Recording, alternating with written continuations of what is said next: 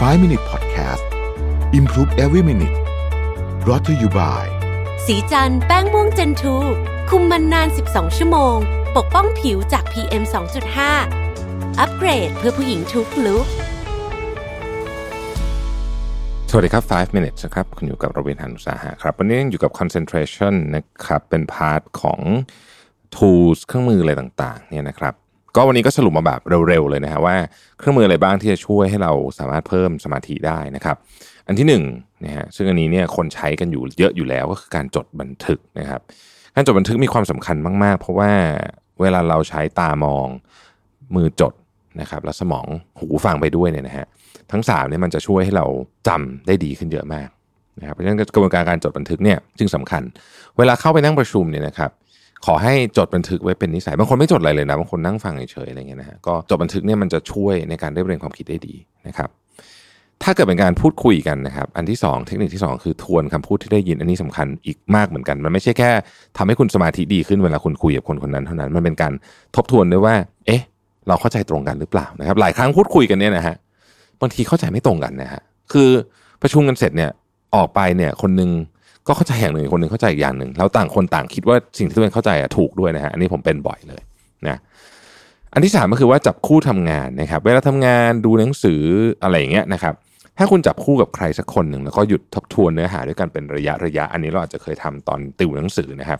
ถกประเด็นสำคัญแลกโน้ตกันนะฮะช่วยกันทำความเข้าใจตรงที่สับสนเนี่ยนะครับ หรือว่าแม้แต่ให้กำลังใจซึ่งกันและกันเนี่ยอันเนี้ยช่วยเพิ่มความเข้าใจในเนื้อหามากขึ้นนะครับ อันที่สี่คือการตั้งคำถามนะฮะ คือการตั้งคำถามเนี่ยเป็นกระบวนการในการสังเคราะห์หาวิธีคิดที่ดีที่สุดนะครับ ตั้งคำถามว่าทำไมมันถึงต้องเป็นแบบนี้นะฮะทำไมเรื่องนี้ถึงเป็นแบบนี้ทำไมคนนั้นถึงพูดแบบนี้ อันเนี้ยกระบวนการนี้เนี่ยมันเป็นกระบวนการที่ทำให้สมองเราเนี่ยเกิดคือพอพอเราตั้งคำถามปุ๊บเนี่ยเหมือนที่เราเคยคุยกันใน EP ก่อนอันนี้ก็คือ สมองเราจะพยายามหาคำตอบเสมอ แต่ถ้าเราไม่ตั้งคำถามมันก็ไม่หาเหมือนกันนะเพราะฉะนั้นกระบวนการการตั้งคำถามเนี่ยจึงเป็นกระบวนการในการค้นหา หรือว่าพยายามทำความเข้าใจ ประเด็นที่ดีที่สุดนะครับข้อที่ 5 คือพูดคุยกันตัวต่อตัว การสื่อสารมากมายในโลกมักเป็นแบบหนึ่งคนต่อหลายคนนะครับ ก็คือบุคคลคนเดียวเสนอเนื้อหานะครับ แล้วก็ส่งไปยังคนฟังจำนวนมาก แบบนั้น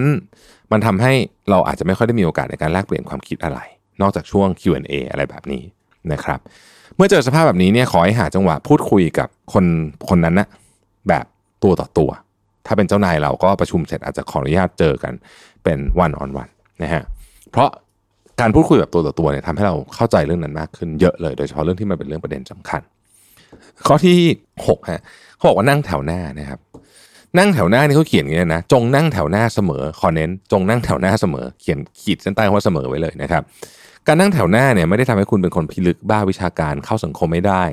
หรือเป็นพวกฟิตเด็กเนิร์ดอะไรอย่างนั้นเลยเนี่ยนะครับอันที่จริงแล้วมันเป็นวิธีทำให้ตั้งใจจดจ่อได้ง่ายที่สุดในชั้นเรียน ห้องประชุมที่บรรยายหรืออะไรก็แล้วแต่นะครับ ในบทแรกๆของหนังสือเล่มนี้เนี่ยเขาบอกไว้ว่าทุกวินาทีเนี่ยใจรับและประมวลชิ้นส่วนข้อมูลเป็นพันๆอย่างจากรอบตัว ตั้งแต่เสียงนกร้อง เสียงกระซิบกระซาบของคนข้างๆ เสียงเก้าอี้ครูดพื้น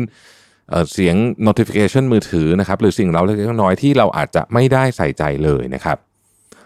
ยังไม่ต้องพูดถึงว่ายิ่งนั่งห่างไปข้างหลัง คุณจะได้ยินเสียงผู้บรรยายเบาลง และเสียงรบกวนเยอะขึ้น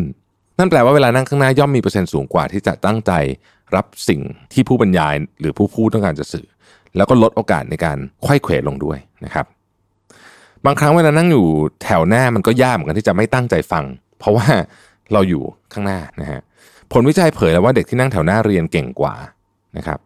และการนั่งแถวหน้าจะทำให้คุณเข้าใจเรื่องได้ง่ายกว่าด้วยนะครับ เวลาเลือกที่นั่งแถวหน้าควรเลือกที่นั่งที่ห่างจากประตูหรือหน้าต่างหรือทางเดิน เพราะมันมีโอกาสถูกรบกวนได้มากกว่านะครับ การนั่งติดกับเพื่อนที่ขยันก็ช่วยได้เช่นกันนะฮะนั่งติดกับคนที่จดจ่อก็ช่วยได้เช่นกันนะครับทำให้คุณมีสมาธิมากขึ้น อีกเรื่องหนึ่งคือ การให้รางวัลนะครับ การให้รางวัลก็เป็นการกระตุ้นสมาธิให้สูงขึ้นนะครับ การให้รางวัลนี่ไม่ต้องเป็นอะไรใหญ่โตก็ได้นะครับ อาจจะเป็นบอกว่าโอเค ถ้าเราตั้งใจจะจดเรื่องนี้ให้จบเสร็จแล้วเนี่ยจะกินขนมสักชิ้นหนึ่งต่างๆนานาเหล่านี้นะครับ นี่คือเทคนิคเล็ก ๆ น้อยๆนะครับ ที่จะช่วยให้สมาธิของคุณดีขึ้นนะครับแล้วก็จริงๆต้องบอกว่าของพวกนี้เนี่ยทำครั้งเดียวไม่รู้เรื่องหรอกไม่ค่อยเห็นผลนะฮะแต่พอทำไปทำไปเนี่ยคุณจะเริ่มเห็นว่า เอ๊ะเฮ้ยเราโฟกัสกับการฟังคนได้นานขึ้นนะฮะ จากสมัยก่อน 5 นาทีเริ่มวอกแวกกันนะครับให้สักพักมันนานฟังได้นานขึ้น skill นี้สำคัญนะครับ เพราะว่ายิ่งเราจะเป็นต้องเรียนรู้ของใหม่ๆเยอะๆเนี่ยหนึ่งในเรื่องที่สำคัญก็คือว่าคุณมีความสามารถไหมในการโฟกัส กับ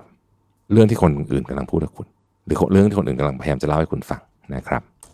ขอบคุณที่ติดตาม 5 minutes นะครับ สวัสดีครับ 5 Minute Podcast Improve Every Minute Presented by สีจันแป้งม่วงเจนทู